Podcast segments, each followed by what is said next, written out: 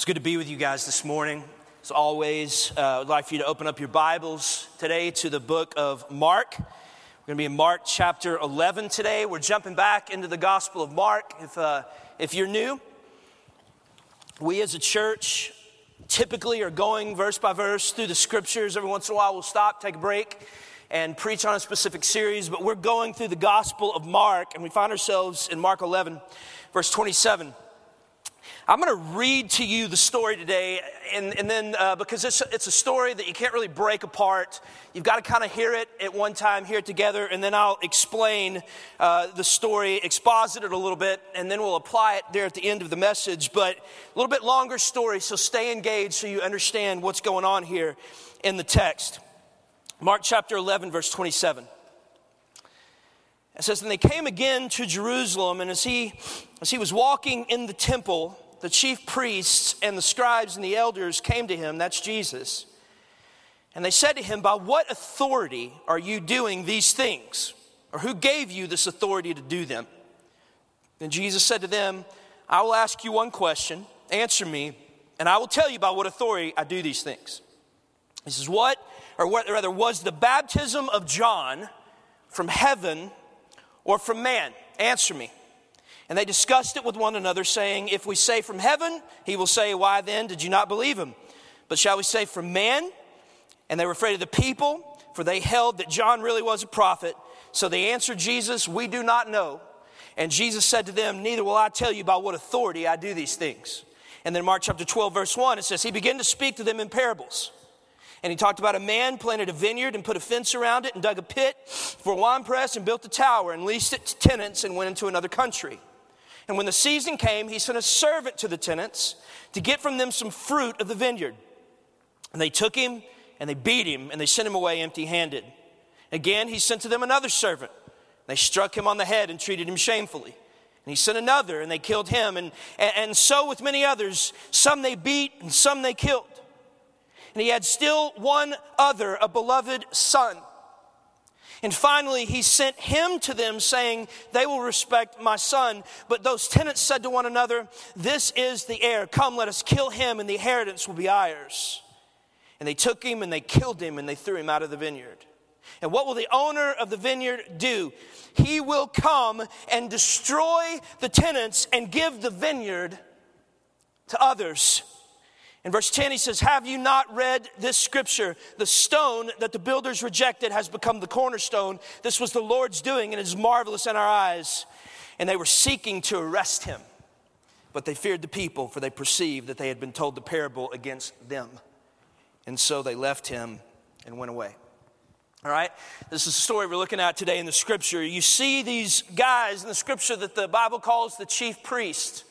They, they, were the men that were in charge of the temple. These were the top religious folks in, in Judaism. And they come to Jesus and they ask him a question. They say, Hey, Jesus, under what authority are you doing all these things? Now, what is it, what, when they say these things, what are they talking about? Well, they're probably referring to the fact that Jesus walked into the temple and t- started turning over all the tables. He walked in, there was these money changers that were in there. They were crooked. Jesus walks in and just starts throwing the tables over and driving them out of the temple. And so they come to Jesus, this guy from Nazareth, which is this backwoods part of, of the country. He has no training. He's not a rabbi, according to them. He has no seminary training. And he's not a chief priest, according to them. And so basically, they come to Jesus and they're like, Who do you think you are? Who do you think you are? Some guy from Nazareth to come into our temple and do what you did, right? Now, what's interesting when they ask Jesus that question is that he completely ignores them. He completely ignores the question. He turns the tables on them and he asks them a question. And this is the question he asked them. He looks at them and says, I'll tell you what, I'll tell you the authority that I have if you'll answer this question for me. Was the baptism of John from heaven or from man? Now, the, what, what, he's doing there when he's asking that question, he's asking them this Did the ministry of John the Baptist, was it from God or was it just man made? And that, that question, when he asks him, completely stumps him. Because the Pharisees get together, they start talking, they realize that if they say that John the Baptist's ministry was from God, they know that that would endorse Jesus' ministry because John the Baptist endorsed Jesus and baptized him. And if they say it was from man, that John the Baptist ministry was from man, then they know that would upset everybody because everybody loved John the Baptist. And so they decide that either way, they're in trouble. So they walk back to Jesus and they say, We don't know where it comes from. Jesus says, That's what I figured. Now let me tell you a story. And then he tells them a story about a man who planted a vineyard, and then the man left, put some people in charge of the vineyard. And then the man sends a servant to the vineyard to find out if fruit's growing. And the guys that were running the vineyard, they beat him up and kicked him out, rejected him. So he sends another servant, same thing happens. Sends another servant, they kill him. Sends another servant, they beat him and reject him. But this vineyard owner keeps sending these, these uh, representatives of him, and, they keep, and the people that have the, are running the vineyard keep beating him down or killing him. And so finally, the vineyard owner says, I know what I'll do. I'll send my son. Surely they will respect him. And so he sends his son, but they kill his son right? And then Jesus, when he's telling the story, is referring to all the prophets that have come to Israel with the message of God and the, and the people of Israel. They continue to reject the prophets, they beat the prophets, they kill the prophets, and then Jesus foretells his own death and talks about how the vineyard owner is going to send his son, but they're going to kill his son. And then after that, in verse 10, Jesus quotes Psalm 118. Let's look at it. He quotes Psalm 118, and he says this He says, Have you not read the scripture that the stone that the builders rejected has become the cornerstone? And by the way, if you've ever wondered, just a little side note, if you ever wondered where we got the name of our church, it's that verse. He says, The stone that the builders rejected have become the cornerstone. This was the Lord's doing, Jesus says, and it's marvelous in our eyes. Now, listen carefully. When he quotes Psalm 118, when he said this back in the day, and at that moment, at that very moment, Psalms 118 was already considered a messianic psalm. So the chief priests knew that that psalm was talking about the coming Messiah. And so what Jesus does is he answers the chief priest and basically says, Hey, you know that messianic stone that the builders, that you, are going to reject? It's going to become the cornerstone. God's going to build this whole thing off the death of his son. That's what he's saying right? And it's the Lord's doing from the very beginning, right? And this was a roundabout way of Jesus saying and answering their question hey, you know the authority that I have? The authority that I have, Jesus is saying, comes from God. This was God's plan. This was God's idea. The reason, boys, I can come into your temple and throw the tables over, Jesus is saying, is because it's my temple. I built it, I'm to tear it down, and I'm to raise it again in three days. That's what Jesus is saying. And it was at that moment that the chief priests looked at him and they made the decision we're going to get rid of this guy. We're going to get rid of him. They decide right then and there they're going to arrest him, but they start looking around and they realize we can't do this right in front of all the people. And so they walk away. Now, here's what I'm going to talk about today. As this story in Mark is Mark beginning to explain to us and beginning to really show us some of the first echoes of something that I have always found haunting about the Pharisees and the chief priest and the elders, the men that were God's men, that knew the law, that ran the whole thing, the whole religious leaders uh, of the people of Israel. I've always found this haunting about them. And what it reveals to them is this is that their issue, and hear this, their issue with Jesus was not that they didn't believe that his authority was from God. That was not their issue with Jesus. And you see that played out over and over and over again in the scripture. Their issue with Jesus was not that they didn't believe that his authority with God. Their issue with Jesus is that they did not want to submit to his authority. That was their issue. That was their problem. I thought, uh, how many of you guys watched the mini series of the Bible? Raise your hand.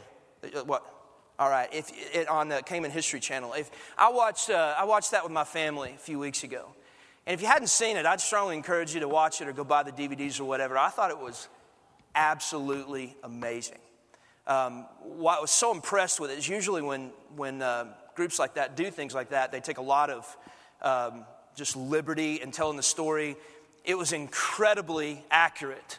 Um, one of the only things that I really saw, and I, I, missed one of them, but one of the only things I saw that wasn't accurate is they had Mary Magdalene um, with the disciples all the time. They pictured her in the boat with Jesus. I, I just don't think that happened. But everything else was really accurate. And when they did take some liberty, I thought instead of taking away from the accuracy of the text, I thought it added to the overall picture of the accuracy of the text. And one of the things that the Bible did on the History Channel that I thought was amazing is they really showed, um, did a great job of showing that these chief priests, these elders, these Pharisees, I thought they did a great job of showing that at the end of the day, these guys really believed in their heart of hearts that Jesus was exactly who he said he was. They showed that. That these guys, they showed, and this was true in the scripture, you go read it yourself. Jesus would speak and he would pierce their hearts. They were convicted by the person of Jesus. You see it when the woman caught in adultery, he just looks at him and says, Hey, whichever one of you guys has never sinned, y'all, y'all throw the first stone. They drop the stones, they take off. They're convicted by the words of Jesus. These men, these chief priests, elders, scribes, Pharisees, they saw the power of Jesus and his divinity displayed over and over and over again. Typically, when Jesus did miracles, it was these guys that were standing there watching it happen. These men knew that Jesus was resurrected. Go read the Bible. What I talked about at Easter. They knew he was resurrected. They put Roman guards in front of the tomb. Roman guards saw the thing happen. They saw the angel. They saw the stone rolled away. The Roman guards go back to the chief priest. The chief priest said, What happened? The Roman guards looked at him and said, The guy came out of the grave. And their response to the Roman guards was, Don't tell anybody it happened. They absolutely believed in the resurrection, yet at the end of the day, they refused to follow him or submit to him. Now you got to ask the question why. And here's the reason they knew these chief priests knew that if they admitted that Jesus was the Christ, if they came out and they said it, Jesus is the Christ, He's the Son of the living God, they know that if they do that, they're going to lose their position. They know that if they do that, they're going to lose their power. They know that if they do that, they're going to lose their influence. They know that if they do that, that they admit that He's a Christ, they're going to lose their control. And so instead of submitting to his authority and his power, they killed him in order that they could keep their own authority and power and control. Now, here's the thing, church. I have seen, or rather, there has been untold number of people throughout the centuries. Jesus, as a matter of fact, says it is most people that do this, that walk away from Jesus they walk away from Jesus and they choose not to follow Jesus. And they, and they walk away from Jesus not because they didn't believe that he was who he says he was. They don't walk away because they look at Jesus and go, No, I think you're lying or I think you're crazy. They don't walk away from Jesus because they don't believe he is who he says he was. They walk away from Jesus because they were unwilling to hand over control of their lives to him. And, church, make no mistake. Make no mistake that when you make the decision to follow Jesus, when Jesus calls you to himself, he calls us to a lot more than Sunday morning worship attendance. When Jesus calls us to himself, one of the things that he is calling us to in this relationship is to hand over the reins of our life to Him. He calls us to surrender authority, power, and control of our lives to Him. Let me show you what I'm talking about. Look at this. Uh, 2 Corinthians chapter 5, verse 14. If you want to turn there. 2 Corinthians chapter 5, verse 14.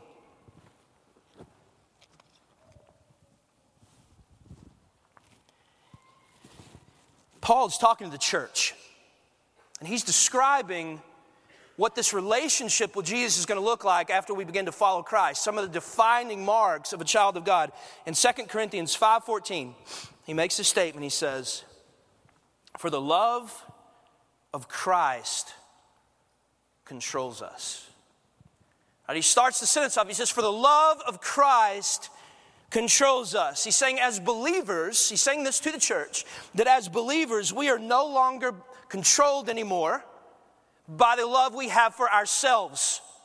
Our, love for ourselves is no longer what controls us anymore. He's saying it is our love for Jesus that now controls our lives. We're being controlled by something completely different. He goes on and he says, Because we have concluded this, that one has died for all, therefore all have died. Now here's what he's saying there. He said, Since Christ died for you, you are to die to yourself because Christ died. He paid the pardon. He made he gave you a way back to heaven, back to the Lord. Now because of that because he died, you have to die to yourself. And then he goes on in 15 and it says he has died for all that those who live, that those of us who live might live or rather might no longer live for themselves, but for him who was there who for their sake died and was raised. So three things he says defines the follower of Christ. One is you're no longer controlled anymore by your love for yourself, but you're controlled by your love for Jesus. Two, because Christ died for you, you are to die to yourself. And three, because you have died to yourself, you are to now live for Him. That's the mark of a believer. Okay? Pharisees were unwilling to do that. Um, another, another verse that clearly points this out in kind of a roundabout way is, uh, is Matthew 5 5. Jesus makes a statement in the Sermon on the Mount. He says, Blessed are the meek, for they shall inherit the earth. All right, blessed are the meek, for they shall inherit the earth. Have you ever wondered what that means? It just seems like a, a weird verse to me because when we hear the word meek, we think weak. So it almost feels like Jesus is saying, Blessed are the weak, for they're the ones that are going to be able to inherit the earth. But here's the thing the word meek does not mean weak. This is the definition of the word meek biblically. The word meek means power under control.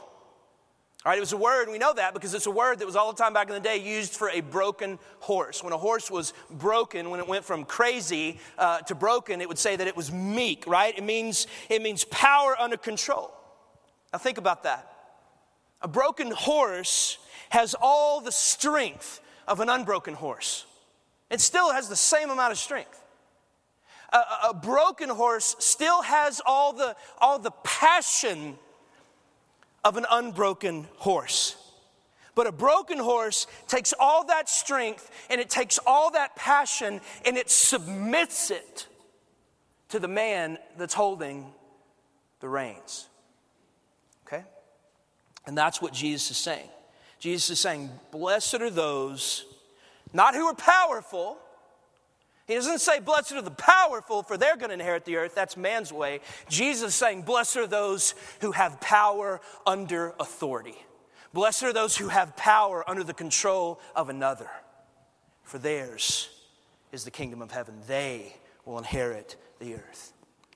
All right, that's what we're talking about here. That's the mark of a believer it's power, it's passion, it's life who's been given to the reins of another, which is Jesus. One of the best biblical examples of this, of what it's to look like when we do this, is the story of Mary. I love the story of Mary, I always have. the angel comes to Mary. Mary's bebopping along with her life 13, 14, 15, 16 years old. She's a teenager. She's doing her thing, living her life. She had dreams. I guarantee you, Mary had dreams about what her life was like. She was a real human being, just like you and just like me. And all of a sudden, she's cruising along, and there's an angel standing at the door. And he looks at her and says, he says, uh, he says, Mary, here's what's going to happen. You're going to bear a son. She looks at him and says, How in the world is that going to happen? I've never even been with a man. And he said, Well, the Holy Spirit's going to come, come upon you, and you're going to have a son. You're going to name him Jesus, which means Emmanuel, God with us. And the kingdom is going to be built through this whole thing. And I'm not going to go through the whole story, but here's the point it hits Mary in that moment it hits Mary in that moment that her life, as she knew it, was over. she knew what she was going to be called when she walked out the door and she began to grow and people knew she wasn't married. She knew what that was going to be like. She'd read the stories of the Old Testament. She knew the prophecy uh, of the Messiah that by his wounds we would be healed. She knew that she was going to watch her son die one day. But what she does is that hits her that I'm about to hand over the reins of my life to God. When that hits her, This is her response. She looks at the angel and she says, I am the slave of the Lord, and he can do with me whatever he wants. She says, I'm a slave of the Lord. He can do with me whatever he wants. That is the mark of a believer. And so it always breaks my heart. It always breaks my heart when I see somebody in the church that claims to be a believer, but they will not surrender the reins of their life to Him. I can't tell you how many times over the years that that's happened, that there will be somebody that's in our church and and, and, the, and it'll come out that they're in this unrepentant sin. And so the elders of the church will come and will confront them, and they will not repent. They will not come and hand the reins to Jesus over their life. And, and so we'll come to them and, and we'll call them to repent, and they won't. And inevitably, at some point in time in, in this interaction, this will come out of their mouth. They will say something to the effect of, uh, You have no authority in my life. Even though I'm a partner of the church, even though I've signed a covenant that, that, that, that, bound me to the biblical covenant of, of partnership and, and submission to the elders of the local body of Christ, they'll say, You have no authority in my life, which is a completely unbiblical statement. But then the people that say that 99 times out of 100, this is the next step. After they look at the elders of the church and say, You have no authority in my life, almost every single time it's just a matter of time before they won't just walk away from the church, but they'll walk away from Jesus. And when they walk away from Jesus, what it reveals is this is their problem was not with the authority of the elders of the Austin Stone Community Church. Their problem was with the authority of God. They didn't want to submit. It's not that they didn't want to submit to us, they didn't want to submit to Jesus. Right? And so, unlike Mary, all right, and whatever the situation is, well, I'm not going to get into it, but here's the point. You, you, do the math. They just, whatever situation they're in, I'll, they, they love their sin more than they love Jesus. And so, unlike Mary, who said, I'm the slave of the Lord, I'll do whatever he wants, their heartbeat is, I'm nobody's slave. I'm not the slave of the Lord, and I'm going to do whatever I want. Okay. This response of these Christians that I'm talking about, so called Christians, I think the scripture would say that it's incredibly iffy if that's your heartbeat, if you're a believer. the response of the Pharisees and the chief priests, who actually believe he is who he says he is, and yet refuse to submit the reins of their life to him. They're great examples, and I've seen this over the years, and it's biblical. You see it in the Old Testament, you see it played out in the New, that there's really two kinds of rebellion biblically against the Lord.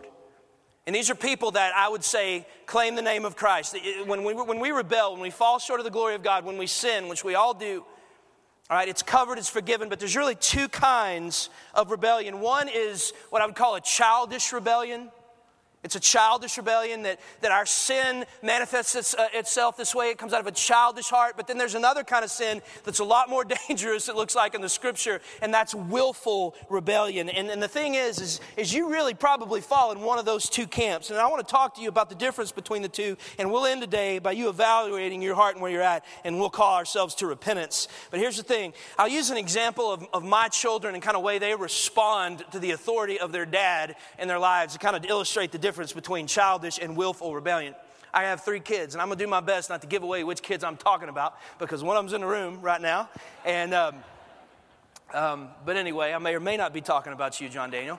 And, uh, but let's use the proverbial example of the cookie jar, all right?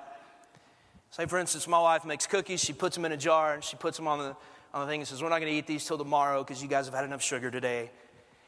And we leave the room and we go away, and then 10 minutes later, one of my children will walk in, and this child will have, you know, chocolate on the corner of their mouths and crumbs coming down off their chin. And we'll look at this child and we'll say, Hey, did you eat a cookie? And then this child will immediately start weeping, right? And then he'll just, all right, all right. don't tell anybody. I'm not talking about you, John Hannah, honestly. But this child will just start crying, like, I did it. I did it.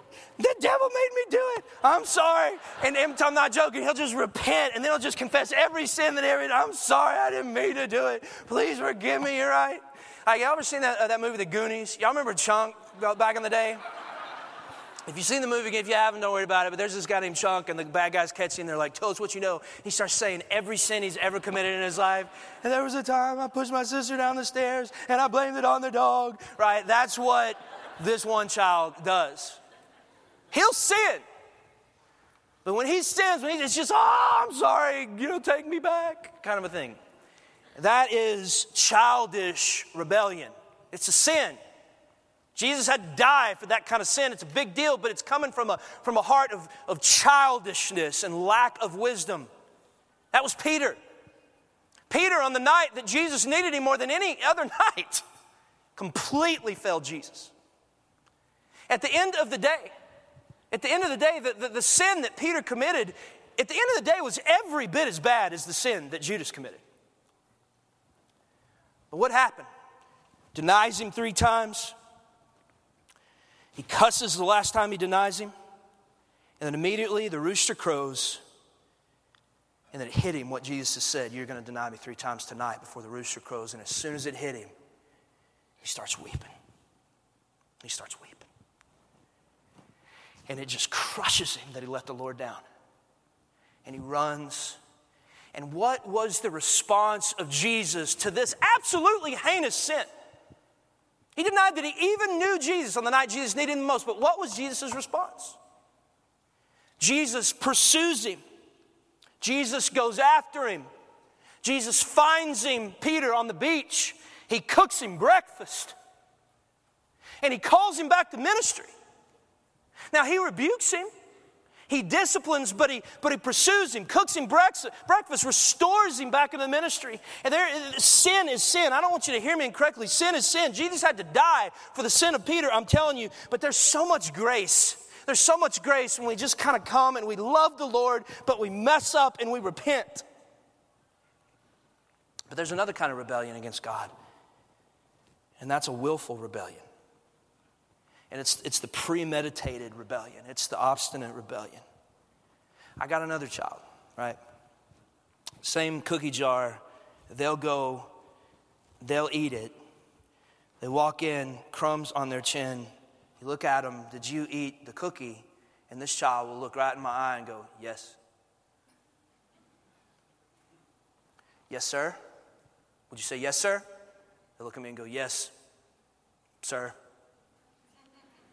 I'm going to go, why did you eat the cookie? Because I wanted to. Well, I'm going to have to spank you. I told you not to eat the cookie. I'm going to have to spank you. And they look at me and go, do your worst, right? Y'all think I'm joking. And so, because this child is saved, this, this child is saved, this child will repent but I got to go Old Testament on this kid. Right? I got to go Old Testament on this kid. Right? Right to God kind of Old Testament kind of stuff. And this child will eventually repent. But I just want you to see that that kind of rebellion is not coming from a place of childishness, it's coming from a willful, obstinate heart. Willful heart. And, and it's like, I know what my parents say, but I do not care because I'm going to do what I'm going to do, what I want to do. In church, God deals very differently with willful rebellion. He deals very differently. Don't turn there, but just listen in Romans chapter 1, verse 19. God talks about this this willful rebellion of someone who knows who he is but will not honor him as God. In verse 19 of Romans 1, it says, For what can be known about God is plain to these people. It's plain to them because God's shown it to them. Okay, for his invisible attributes, namely his eternal power, his divine nature, have been clearly perceived. They've been perceived ever since the creation of the world and the things that have been made, so they are without excuse. Look at verse 21, because this is critical. He says, For although they knew God, They knew God. They did not honor him as God or give thanks to him. That is willful rebellion. They knew God, they perceived who He was because of creation, but they would not honor Him as God. They would not give thanks to Him as God, but they became futile in their thinking, and their foolish hearts were darkened. In verse 18, we'll go back to 18 because we see what happens. The result of this willful rebellion, in, verse 18, it says, For the wrath of God is revealed from heaven against all ungodliness and unrighteousness of men who by their unrighteousness suppress the truth. Okay, they know the truth, but they suppress the truth. They know God, but they do not honor Him as God and do not give thanks. And the result of that kind of sin is not breakfast on the beach with Jesus. The result of that kind of sin is the wrath of God. And I can't tell you how many over the years as I've watched those people that I was talking about that reject the authority of the church, reject the authority of Jesus. I can't tell you how many of them over the years because I know their names. The words of Jesus at a time in their life pierced their hearts. They saw over and over again the power of God. They believed in the resurrection of Jesus, but they refused, when it came down to it, to hand over the reins of their life to Him. So I want you to take just a moment here as we wrap this thing up. And I think one of the best things you could ever do is evaluate your sin pattern and is it coming from a place of just foolishness and childishness and, and, and sinning because just lack of wisdom, but there's repentance there? Or do you see the hooks and the patterns of willful, obstinate rebellion against God? See, if you're in a place of, of childishness and you could honestly say, Yeah, that's where I'm coming from, this is what you pray for today. This is what repentance looks like for you. You pray for wisdom. You pray for wisdom. God, give me the wisdom not to put my hand in the stupid cookie jar again. Pray for wisdom. Peter needed wisdom more than anything else. Two, you pray for wisdom too, and then, and then you just you give, you ask God, God, give me the strength to continue to repent. Give me the strength, God, to continue to repent in my life. I read something the other day by John Piper. I thought he nailed it. He said, As long as you see genuine repentance in your life, you're all right. As long as you continue to see genuine repentance in your life, you're doing good. As long as you can continue to get back up, you're doing okay. The second you can no longer repent, you're in trouble. All right? You pray, God, God, let your goodness, like a fetter, bind my wandering heart to you. That's what that means. Lastly, I think uh, you, you childish people, you and me, we trust in the love of God. We trust in that. I think as childish rebellious, a lot of time we don't believe Daddy loves us because we've messed up so much. We've got to cling to the truth that there is now no condemnation for those who are in Christ Jesus. You've got to believe that. Willful rebellious, kind of person that you do not like submitting to the authority of God. You do not like handing over control of your life to Him. All right, here's the thing those are dangerous seeds in your heart, especially if you claim the name of Christ. Those are dangerous seeds in your heart. First step is admitting that that's you. That's step one. Yes, Father, I see those hooks in me. Yes, Lord, I see those seeds in my heart. All right? And if that's the tendency of your heart, you beg God to change you. You beg God to soften your heart. You make war on that sin. You ask God, it's a hard prayer to pray. I've prayed it. God, break my will. Break my will. Lord, produce meekness in my life. Let, let me have all the power that you've given me. Let me keep all the passion that I have, but let it be submitted to you as you hold the reins in my life. You do whatever you got to do because Romans 1 is clear. And that's not where I want to be. But the good news today is regardless of where you stand, regardless of where you stand, the gospel is more powerful than childish and willful rebellion. Amen? The Bible is full of stories of God taking childish, childishly rebellious hearts and putting wisdom in them and changing them for the glory of God. The Bible is full of stories of taking hard hearts of stone who were willfully obstinate against the Lord and melting them down and breaking their hearts and using them for the glory of God. And so, wherever you are today, repent, run to Jesus, and let Him give you life. All right, let's pray.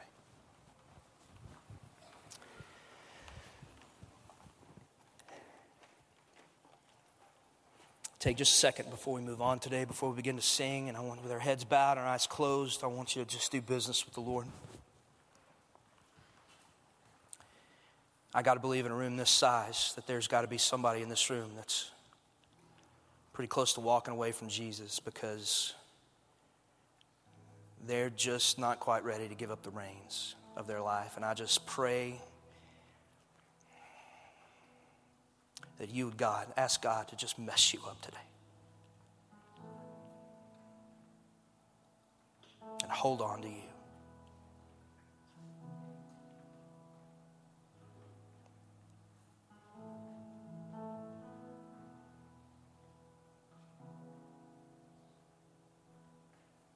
Tell him, Jesus, don't ever let me go.